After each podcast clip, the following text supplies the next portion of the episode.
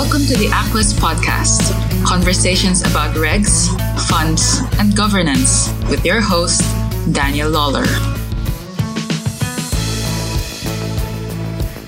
Hello, welcome to this very special ETF episode of the Aquest podcast. For this episode, I'm joined by my regular co host, Shannon Eastman. Shannon is a human behavioral specialist, communications expert, management consultant working in the financial services industry. You can find out more about Shannon over at www.shannoneastman.com.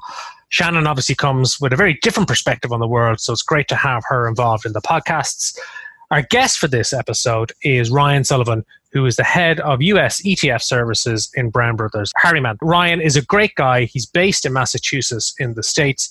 And for this podcast, not only do we get to talk about ETFs and some of the ins and outs from a technical perspective about the Fed's decision to buy units of US bond ETFs, we talk about what we've seen and how we've seen ETFs perform and behave during stress market conditions that we have at the moment. We look at semi transparent ETFs and how they're set up, as some of them have been recently approved in the US. But we also talk about life under lockdown from the US and from the Irish perspective. And we look into the future, some thoughts about future developments in the ETF world, but also what we can learn from the crisis and how businesses are adapting and what they're taking from the current experience and building into how they plan to run their businesses into the future. So sit back, relax, enjoy this conversation with Ryan Sullivan of BBH. Thanks, guys, for joining us. Danny, great to be here. Good to be speaking with you guys. Well, welcome from lockdown land. Ryan, I don't know what it's like, and I know you're in Massachusetts. Here in Dublin, we're, I don't know, week five into it, maybe. Week five, um, yeah. Please Does it feel like five weeks, Shannon? It actually feels like month three, but it's only the fifth week. We've got the guards doing running checkpoints in D6, sirens chasing us out of parks. There's a lot happening. There's a lot happening in Little South Dublin. What's going on over there, Ryan? Uh, I would say things are blurring together. Uh, I mean, today's Friday. We're in week six here in Massachusetts, at least for our kind of lockdown uh, and social distancing. Uh, and I would say, you know, it, sometimes the weekends roll around and you wonder if it's Saturday or if it's Wednesday. Everything kind of feels a little bit the same. Or when uh, the Friday of April, May, June. Yeah. exactly. It looks like we're going to be doing this for the foreseeable future. Just this week, the governor here in Massachusetts canceled the school year. So we will be kind of wow. homeschooling or at least virtually for the rest of the year and it doesn't look like summer camps will be kicking off for the kiddos anytime soon. So this is our new normal, so to speak, and we'll be doing this for a bit longer. How many kids have you got, Ryan? I've got two boys. Declan is six and he's in kindergarten here. And Colin, we just actually celebrated his birthday. So it was our first quarantine birthday. Oh, this week he just turned you. four. So all hands on deck here in terms of homeschooling. My spouse works as well. So we're trying to, you know, plow ahead and get some work done during the day. But we're, we're effectively doing two jobs here with, with kind of backstopping the teachers a little bit and trying to do our day jobs. Wow. And what's the extent of the lockdown there, Ryan? Like here it is basically everybody's working from home. Essential services like supermarkets, filling petrol, gas stations are mm-hmm. Open but everything else is even the pubs are shut. Ryan, you know what I mean? We are taking this seriously. Two days before St. Patrick's Day. Come on. That was a big deal here because I think there was some concern. I mean, St. Patrick's Day, as you, as I'm sure you've heard, is somewhat popular in the Boston area as well.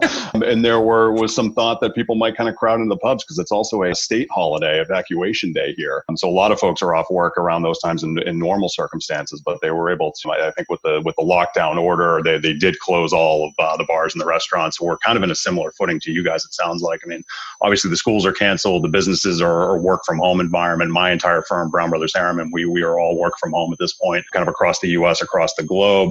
But here specifically, it's you know essential services are still open. The gas stations are open. The grocery stores. We've been muddling through it for the last couple weeks. I don't think we're, we're expecting any subsequent changes to, to what's in place now, but it's just going to be you know probably an extension of this environment we're in. Yeah. My biggest concern, beyond obviously the, the serious concerns of the human situation, is when are the barbers going to reopen? Because I keep having to sit further and further away from my, my webcam so I can get my all of my all of my ginger afro in. The the personal hygiene front is interesting. I just had my wife cut my hair for for the first time. We've been married for ten years and dated for a few years before that. So she gave me a fade last week. I did my two boys, and I haven't done that since they were little. So, you know, all in all, we were presentable. I've got a, a sweet, glorious new beard going, which which otherwise I'm usually pretty clean shaven. So it's uh, it's an opportunity to, to try some new styles. Uh, probably a, a benefit maybe of the environment we're in if you look for silver linings at least. Well, I, I'm reconciling myself with one of my one of my sporting heroes. Unfortunately, passed away this week. He was in his seventies. He was a footballer from team in England. And so I've been watching a lot of sort of footage from the late 60s, early 70s. And I think they have the hairstyle that uh, we're going for here, which is pretty much just unkempt, massive locks, and let the hair grow wild. So I'm not saying that it's just out of necessity. I'm trying to frame it as being a choice. I'm going for the Norman Hunter 1972.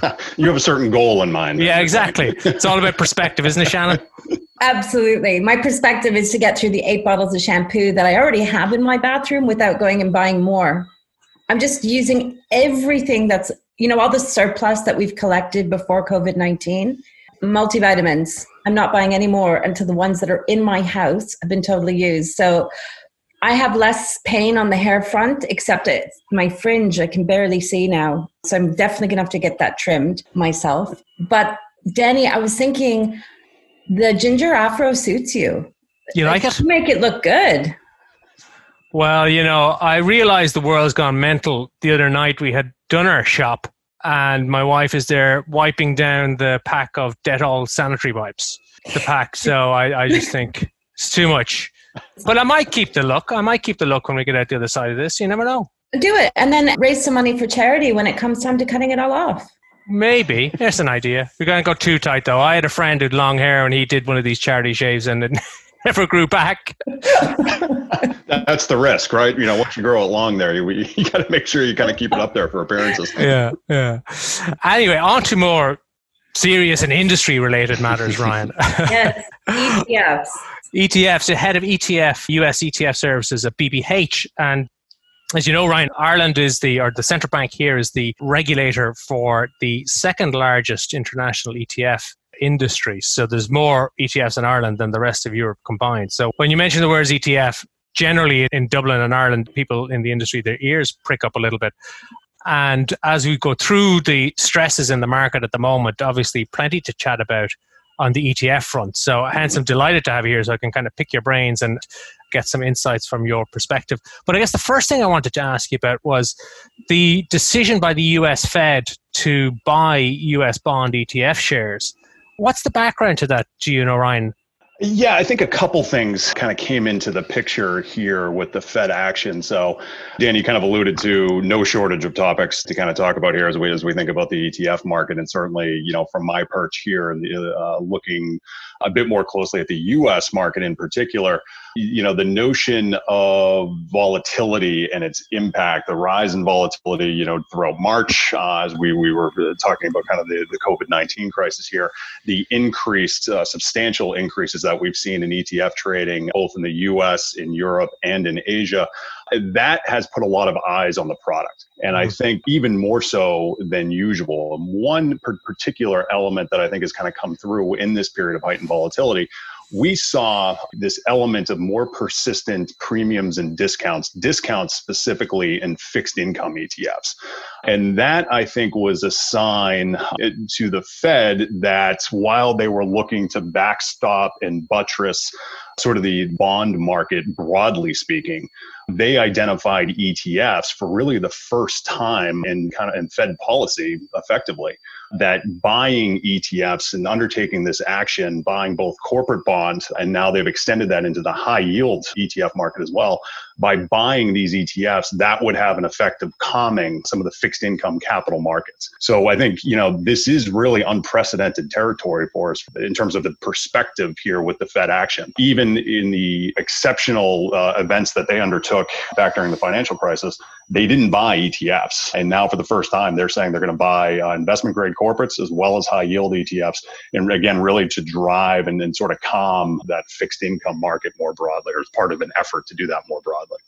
So that's interesting. So uh, their action is partly, I guess, to be the buyer of bonds and provide some liquidity for issuers and for people looking to sell positions. Mm-hmm. But they were also mindful of the US ETF market and the discounts, as you were saying, that they were starting to see, particularly in bond ETFs.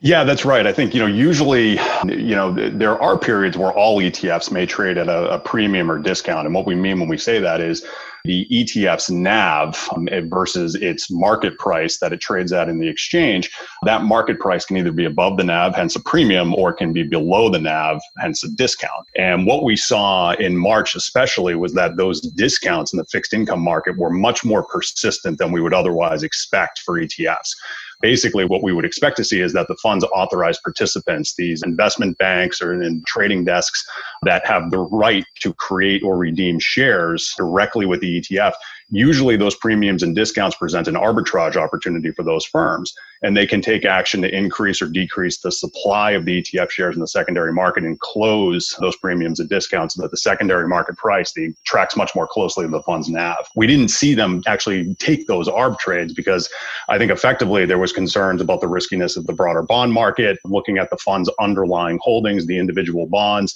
the price points might have been stale, there might have been thin or no trading going on. So those discounts, the ETF level, were just much more persistent and stayed sort of the, on the tape, on the screen, if you will, much longer than we would otherwise see. So now you've got the Fed saying, okay, it's not so much an ETF issue as it is a underlying kind of bond market issue, just given how thinly some of the individual bonds trade. We need to take action. And now we're essentially signaling to the market the importance that ETFs have uh, to the broader financial market at large. And I think that was part of their consideration where they stepped forward and said, we're going to start buying ETFs as a way to, to lessen the burden right now on the, the market infrastructure.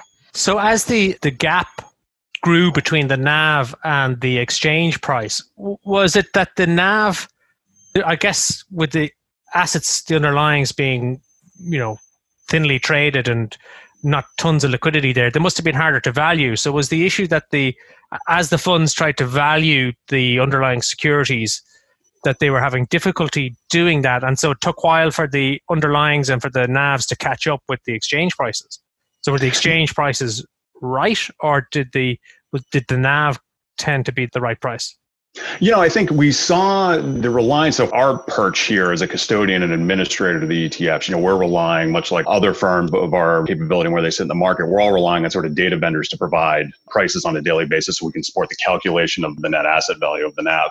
So I think in this case, what we saw was that ETFs were almost used, their market price was almost used as a price discovery tool, if you will so mm-hmm. that market makers can look at the ETF. They, these are transparent, so the market makers can understand what the ETF holds, what the underlying bond positions would be.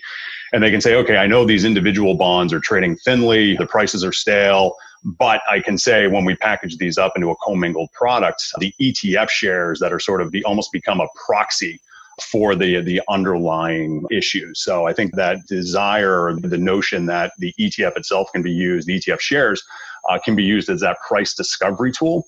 I think that bore out here so that the market makers at large, and this is certainly not a US phenomenon, this is going on sort of in, in all the ETF domiciles, but the market makers were able to use the ETF shares to kind of signal where they felt the value of the underlying bonds was. So in this case, they're trading intraday. They can use those signals to price accordingly, whereas the NAV obviously is kind of an end of day snapshot. So I think in this case, those market makers were, were kind of showing where they felt the value of the market was at any given point during the day.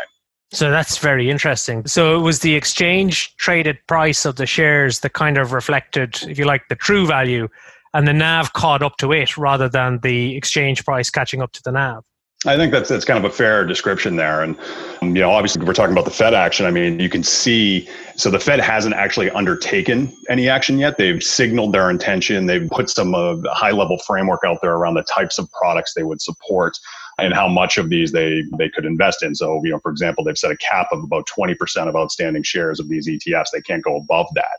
So this likely means they will hold some of the largest fixed income ETFs in terms of assets under management, as well as the ones that are most liquid, probably have the highest amount of shares outstanding or shares shares available in the market.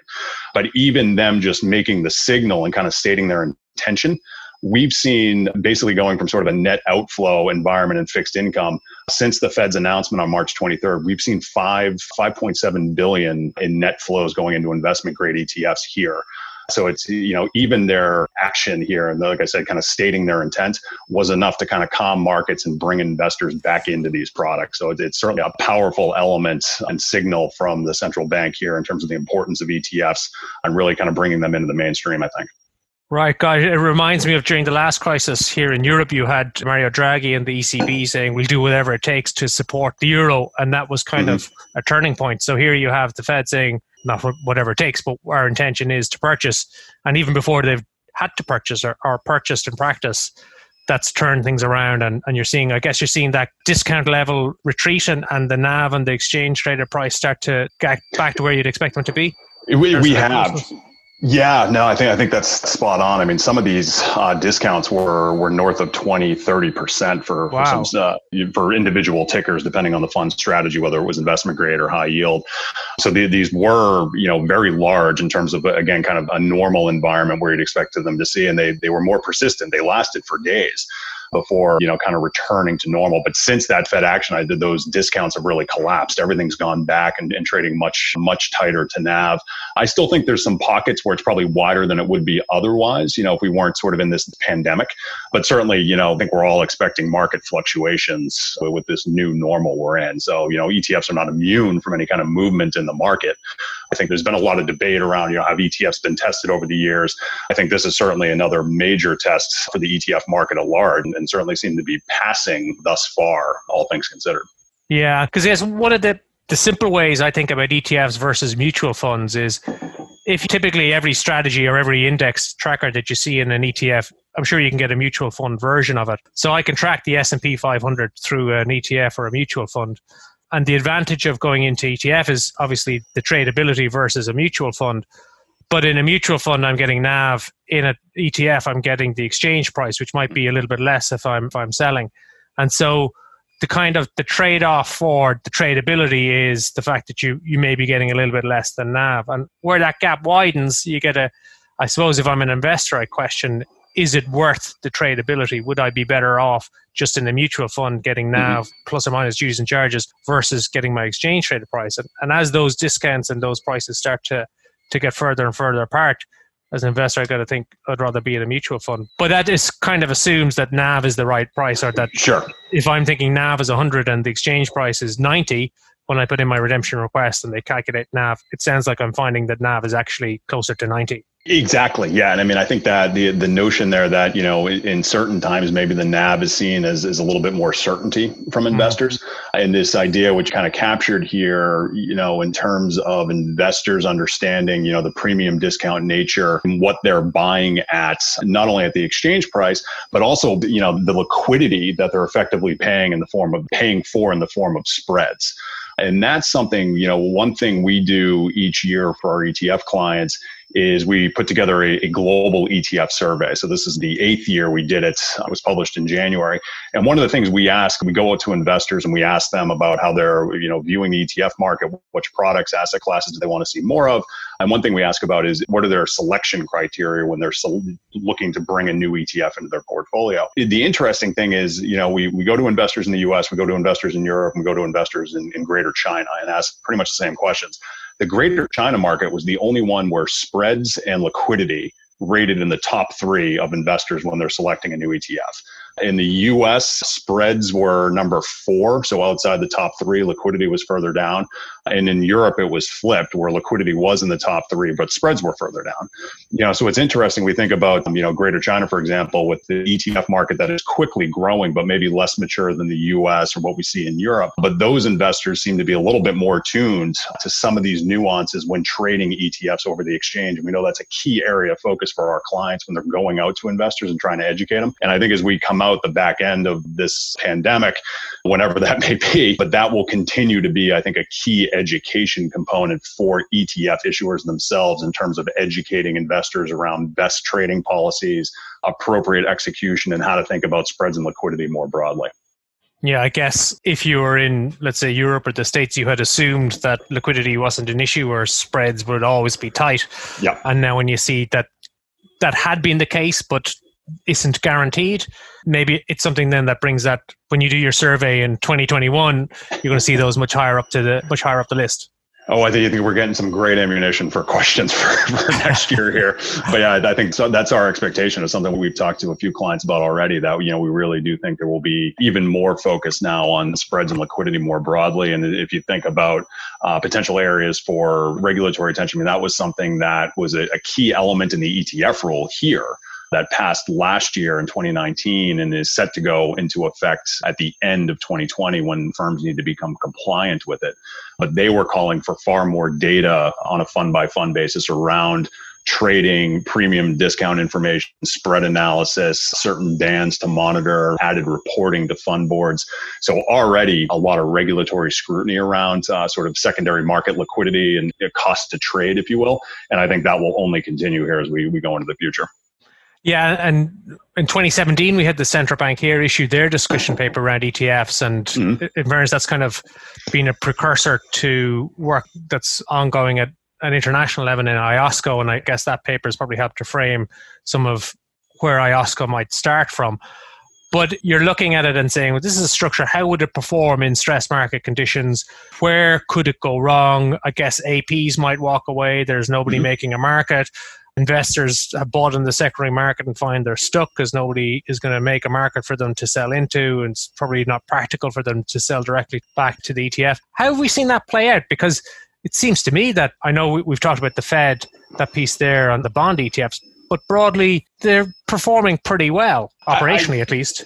Yeah, you know, and, and it's interesting dynamic because I think a lot of the focus and the attention, understandably so, has really been around what we call the secondary market uh, in the ETF ecosystem, and that's really the execution of trading at the market price over the exchange. So, you know, buyers and sellers going to their advisors, going to the broker dealers, placing trades through these platforms, market makers kind of standing in the middle of all of it. And there's been a lot of attention there. And ways we've talked about premium and discounts, that's really where it exists. The difference between the fund's NAV and its market price price in the secondary market. Operationally, on the primary market, that's really where we sit at BBH in terms of being a custodian and administrator for the funds. We're supporting the creation and the redemption of the ETF shares directly with the fund. So the shares that are traded in the secondary market have to be created by an authorized participant and moved into the exchange. And I think operationally, when you look at that, even in this sort of unprecedented environment with banks like BBH working from home, our clients are working from home, authorized participants market makers, the exchanges are working from home. With that, you know, massive change in just the day-to-day environment the execution and the operations have continued in almost a BAU fashion. We've certainly seen the premiums and discounts. We've seen, you know, higher spreads. It's become more costly to trade. Investors have to pay for their liquidity. But when they want to execute a trade, they can get out. We haven't seen funds, you know, massive halts on creation and redemption orders. We've certainly seen a spike in that in the creation redemption volume. We've seen a lot more cash-based orders versus in-kind trading. But that's still continued and operationally the settlements have been occurring. We really really just haven't encountered any massive breaks in the system, given what's very new work environment for just about everybody involved in the products. So you haven't seen fund suspensions, haven't seen investors get nervous about it as a structure, as a, an offering, and look to run away? Well, I can't speak for for the investment community. I mean, I think there's certainly some nervousness out there. You know, I think we talked about those persistent discounts, for example. I mean, that was something that got a lot of attention. But we haven't seen massive sell-offs and investors kind of selling their ETF positions and, and staying on the sidelines or moving to other product sets. You know, I think if you look at the flows, over this period. So we've certainly saw some dips in fixed income, which was down around 30 billion or so globally in March. But for the quarter, it still eked out 9 billion in net flows. Um, and then equity ETFs in particular, we think more broadly, those were positive for March at just north of 30 billion and up almost to 70 billion for the entire quarter or year to date. And that actually outpaces last year's Q1 efforts, which was far more of a, a, normal environment, at least compared to what we're in today. So I don't think, you know, with these flows we're seeing, you know, overall ETFs were positive globally in March and for the quarter across all asset classes. So when you think of that, I mean, investors do seem to be using ETFs even to a greater extent when these periods of volatility happen. And I think ultimately that's indicative of the strength of the product, the fact that they can trade and they can make their trades when they need to. And broad, broadly speaking, the, the operational model that these ETFs employ is held up under periods of market stress. Yeah, and I guess if you look at this from a securities regulator perspective, the timing of the crisis is interesting because they, as I said here, there was a discussion paper 2017. IOSCO had already started to look at ETFs, and when you're securities regulator and you're, you're thinking about these things no more than anything else that you do, you think about what could go wrong, what are the mm-hmm. risks, and now we're in an environment where it's like a live test case. So you're actually seeing this is what happens, and how well has the structure stood up, and where have there been stresses, and, and where has it performed as we would like and, and where could it be better? So i'm sure you'll see securities regulators and industry and providers use this as an opportunity. Hopefully at some point you sit down and say well what did we learn mm-hmm. and how do we make it better? And i do think the piece about the discounts and the obviously the action by the fed had an impact but i'm sure you look at securities regulators will look at that and see what have we learned and is there something we need to do or or not mm-hmm. to make this structure even more safe the next time around. But broadly positive, I think, is a, is a fair assessment because we're we're still standing. Exactly, exactly. We're still standing. We've seen spreads tighten back up. We've seen premium discounts, you know, return to you know tighter bands at least around NAV. Uh, so I mean, still standing is is apt, and I think you know even forecasting and, and fully agree that there's no time like monitoring what's going on now to think about how do we further refine and improve the product. I think there's some effort already underway. You know, uh, one example here, you know, close to home for me was the exchanges here in the U.S. You've got the New York Stock Exchange, Cboe, and Nasdaq is kind of the big three supporting ETF listings. But there's still some daylight between them and their rule sets. And the Nasdaq just announced some changes it's making to its circuit breaker. So during March, we saw trading halts happen just given the volatility. These were efforts the exchanges had made following some of the flash crashes and the financial crisis to, to kind of suspend trading and then resume trading in an orderly fashion, including ETFs. And NASDAQ had some different policies that, as these uh, limit up, limit down circuit breakers took, took effect in March, their prices were a little bit wider and they saw bigger jumps than the other exchanges did when they resumed trading. So they've undertaken some rule changes to actually make that more uniform with the other exchanges, improve that capital market structure. So I think we're going to see more of that as we go through the summer, as we go into the fall, to your point about, you know, slight refinements and how do we further buttress uh, and improve kind of the product offering here. And on that front, then, obviously, here, one of the developments, the product developments we've been anticipating for a while is a semi transparent or some form of ETF that isn't the full level of transparency, full portfolio to everybody on a daily basis. Mm-hmm. And you guys, being the biggest ETF market, we, we kind of look your direction to see what developments there are. And obviously, there's been quite a shift on that recently. What can you tell us about semi transparent ETFs? How do they work in practice? How do they achieve simple and transparent, but not fully disclosed portfolios every day? Yeah, I mean, you know, here, here we are. It's exciting time. I, for one, am hopeful we'll come up with a more consistent descriptor for these things. You can hear ANTs, you know, active non-transparent ETFs, semi-transparent ETFs, non-transparent active ETFs. I mean, I, I think we're hopeful one day we'll just call them ETFs and leave it at that. Let other people argue about the semantics and the language around it. But it's been a long time coming here. You know, a lot of these in the U.S. These new offerings, of which there are basically five you have a, a model that was approved and managed or run by a firm called Precidian, which sought approval for a unique way to limit the disclosure of the fund holdings on a daily basis. So, you know, if we're talking about the ETF market, broadly speaking, the basket of securities that an AP would deliver to the fund or receive from the fund to, to facilitate the creation redemption order that is publicly available it's, it's updated every day the Precidian model, and then this group of other non transparent structures we kind of collectively refer to as proxy ETFs. All of them are seeking to limit that daily disclosure and adopt more of a, a fund disclosure policy similar to the mutual fund environment, where the holdings wouldn't be published on a daily basis. Rather, they would use more of a monthly or quarterly reporting period to update investors in the market on what the fund actually holds. So the idea here is that this is these adoption, the, the SEC approval of these various structures was really seen as, as a benefit for active managers who didn't see the ETF wrapper as viable because the public or the daily update and public disclosure of its holdings would kind of tip the market to their trading strategy, their unique IP that kind of makes them who they are and defines, you know, how they implement their investment strategy. So this should open up a door, you know, with these five new structures that the SEC just just approved last year and bring in a whole new set of active managers into the ETF market. And how do how do market makers manage this situation? So if they don't know what's in the portfolio of the fund, how do they? Because typically they don't rely on an INAV, or you know they'll produce their own INAV because they want to mar- manage the risk. They want to make sure that it's right, and then they're they're working off that and comparing it to market prices and arbitraging and doing what they do and hedging their risks. How do they manage that if they don't know what's in the portfolio? That is the fundamental question. so right. we're, we're getting right to it. I think that has been where the SEC was focused for years. Some of these structures, you know, have been under review by the SEC for a decade.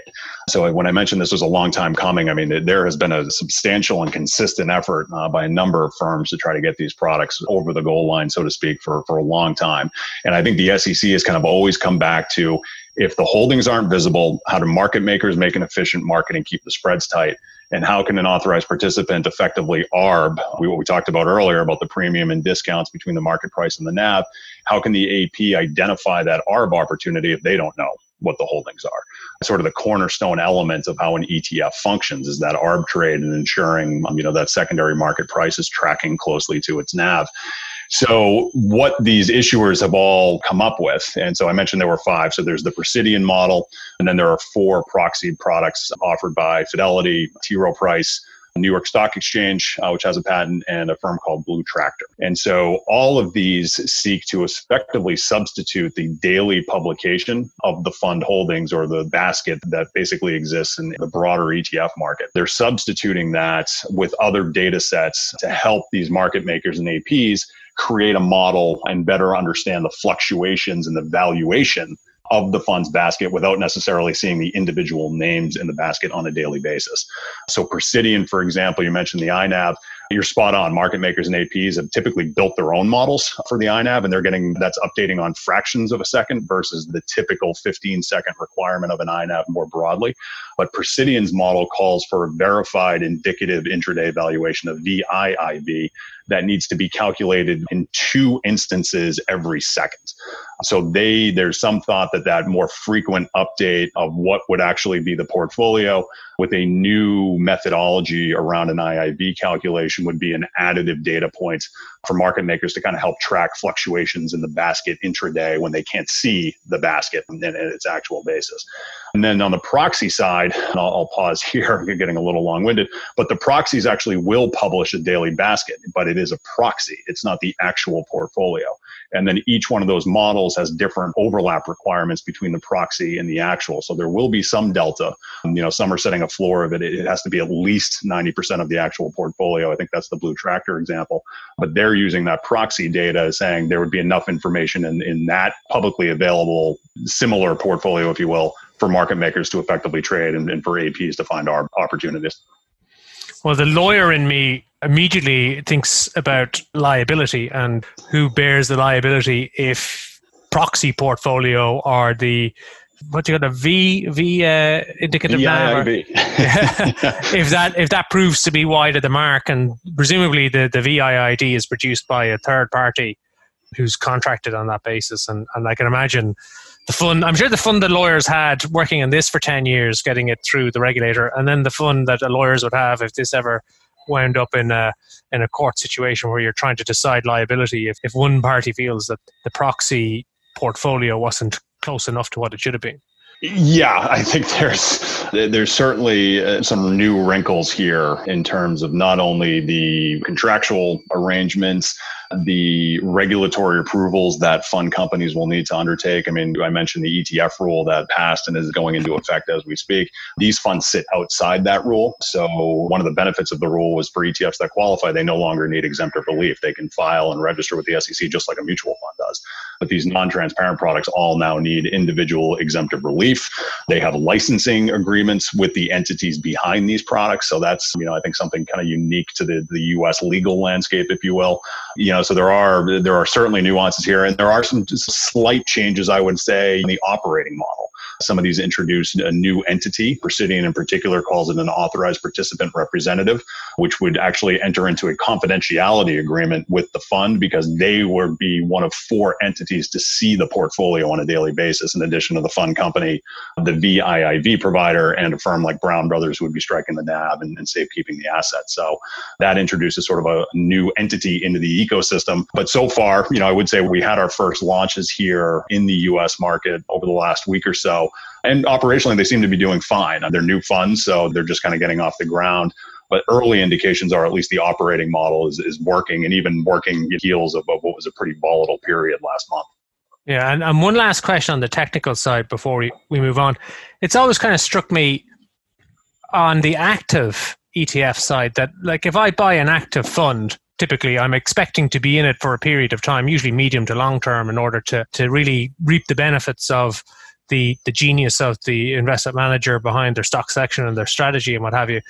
And usually these funds are, da- if I was to go into a mutual fund, it's daily dealing. So I'm going to be in it for the medium to long term. I can come out daily anyway.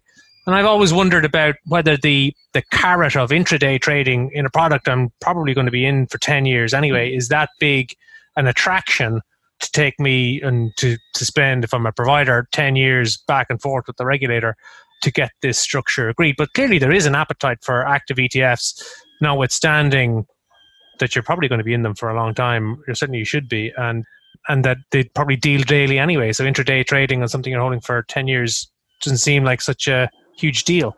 It, that's a fair point. One we've talked about with some of our clients. So, you know, we typically engage sometimes years out from ETF launches with firms getting into the space. And, and right now, we've got a lot of our mutual fund clients who, as I mentioned, uh, typical active managers who didn't see a way forward in the ETF space because of that daily disclosure requirement, who are now looking at these models, kind of kicking the tires on them.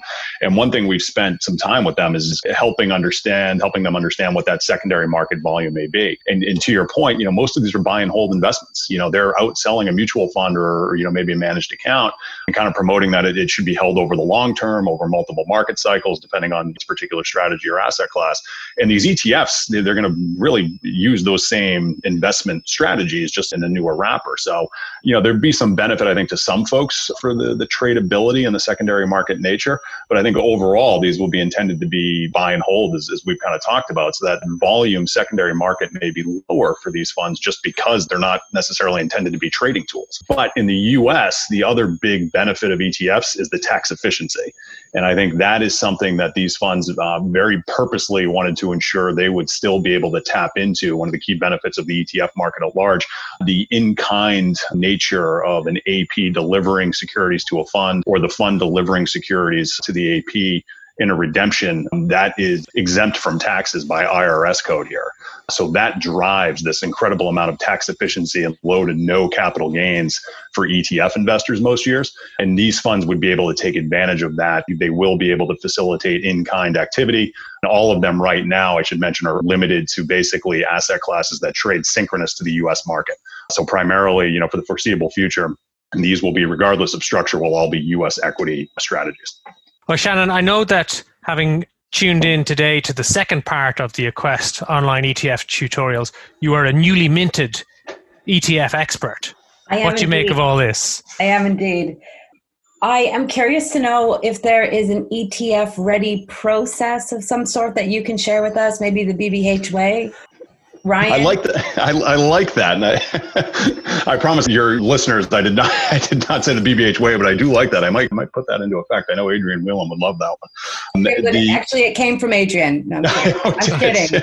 it sounds familiar. It, it did sound familiar, but that's a great point. I, I was kind of mentioning there uh, with Danny's last question. You know, we engage pretty early on with firms, especially firms entering the ETF market for the first time. And I think one thing we've been working with a lot of our mutual fund firms now is, is what we call getting them ETF ready.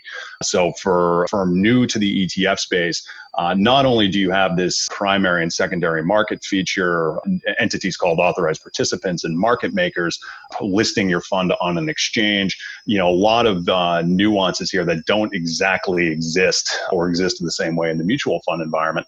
So we spend a lot of time with firms helping them kind of navigate these nuances, whether they're the unique operating elements of an ETF, you know, putting a basket together what's an INAV, how does a create redeem order flow work, all those elements.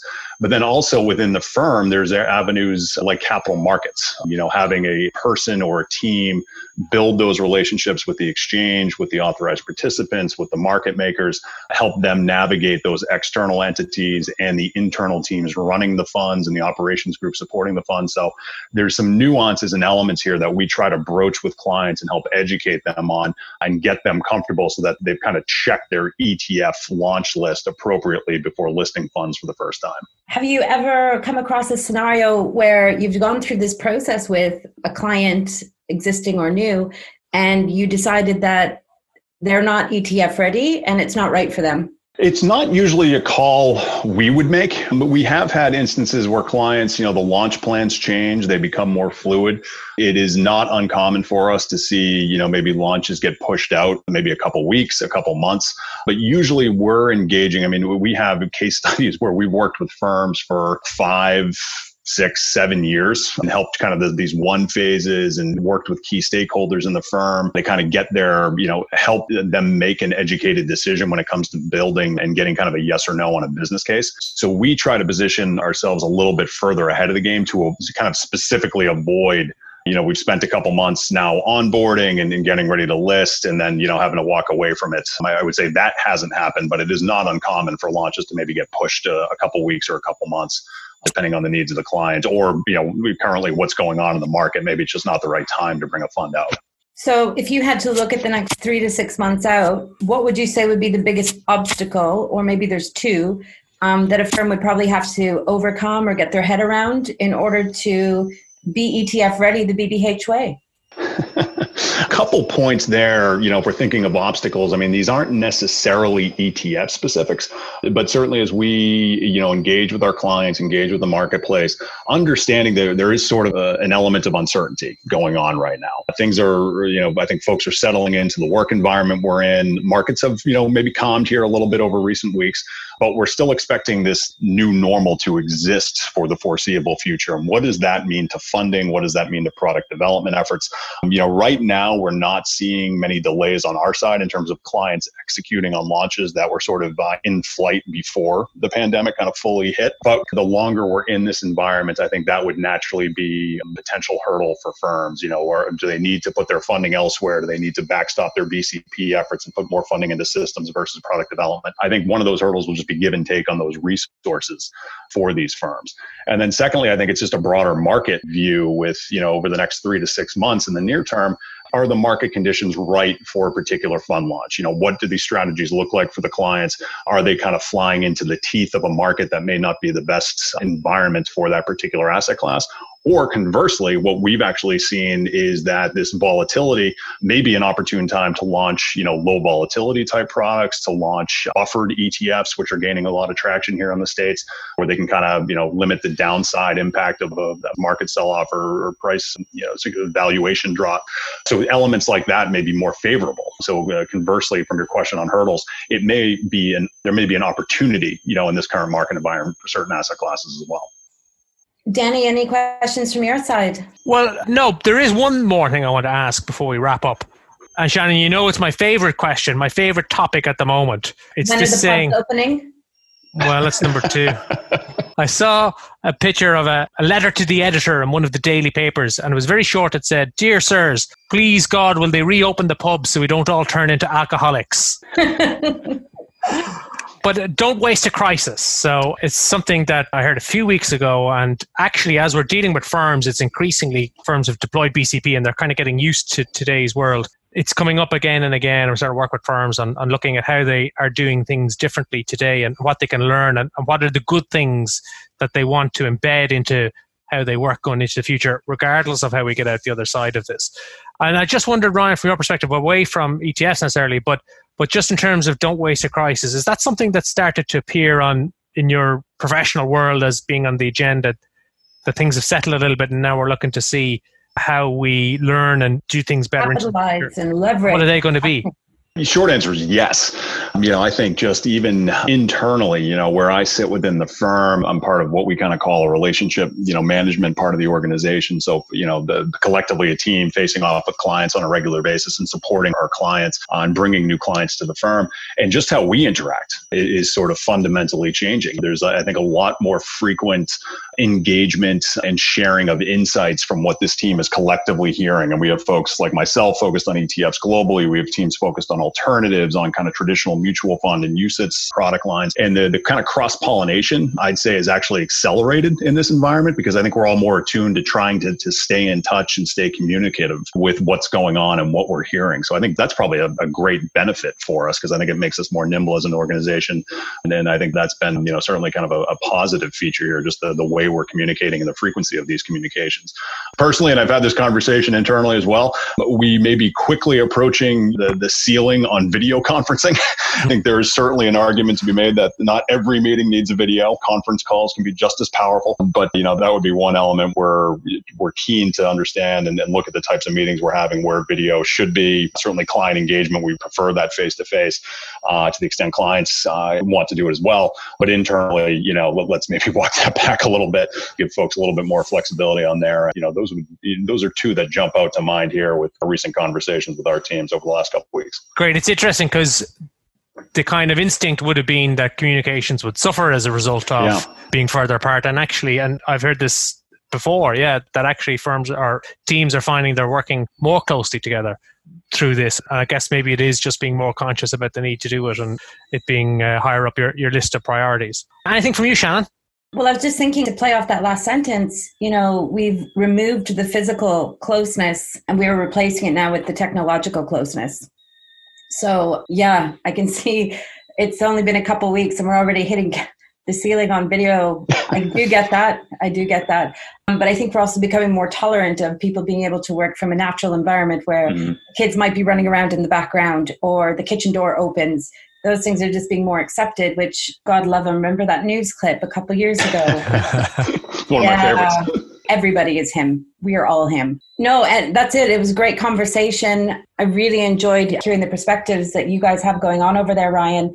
I enjoyed your technical questions, Danny, but some of them did kind of gloss over a bit. Well, you better get learning, Sean, because there's going to be a test next week. I'm in the academy. I'm in the academy. cool. Well, let's wrap it up there. Thanks very much, of course, to Ryan. I really appreciate you taking the time out to give us your insights and, and particularly your view of the world from the other side of the Atlantic. Very, very valuable. Shout out to your colleague, Adrian Whelan, who put us in touch and as I said to Adrian when I was begging him for an introduction to you, Ryan, I was buttering him up saying he's really kicking ass with the amount of content that he's producing at the moment, and he's got great the he's content. yeah he's great doing content. great. Yeah, yeah, he's really got this whole thing cornered. Yeah, he, he is a prolific writer on our end, and one of the uh, one of the best. Incredible. So I'm, I'm yeah. very grateful to him for giving us the opportunity to connect here. Okay, well, that's enough nice things about Adrian. never. we'll never get over it. Shannon, thanks as always for co hosting. Great to have you. Thank you, Danny. Good to be here. We will be back next week with another podcast. I don't know if we can say at this stage, Shannon, who our co host our guest next week is going to be. Well, we've got three lined up. I don't know who's doing which date. So if you want to chance it, go ahead. I'm in. Mm, I well, I don't even know if I've asked some of them. I've just nominated them. but I think next week it's going to be Jen Cahill from Savvy Recruitment to give us a perspective of how all of the current industry and situation is playing out where people either looking to recruit or looking to move and what she's seeing and what her, her insights and are. SEAR, I want to get a handle on what's going on with SEAR. Is it staying the course? Is it shifting goalposts? I think we can be asking her some of those questions in that as well. Right. And I guess if any of our listeners have any questions you'd like to put in for that one, send them through either th- right through us at a quest or through a comment in the blog post on this. Thanks again, guys. We're going to wrap it up there. Take care of yourselves. Stay safe. And we'll catch you again on the next episode of the Quest podcast. You've been listening to the Aquest podcast. For information about our training and advisory programs or our academy, visit aquest.ie. For more resources on regs, funds, and governance, check out our YouTube channel, Daniel Lawler, RU, RQ.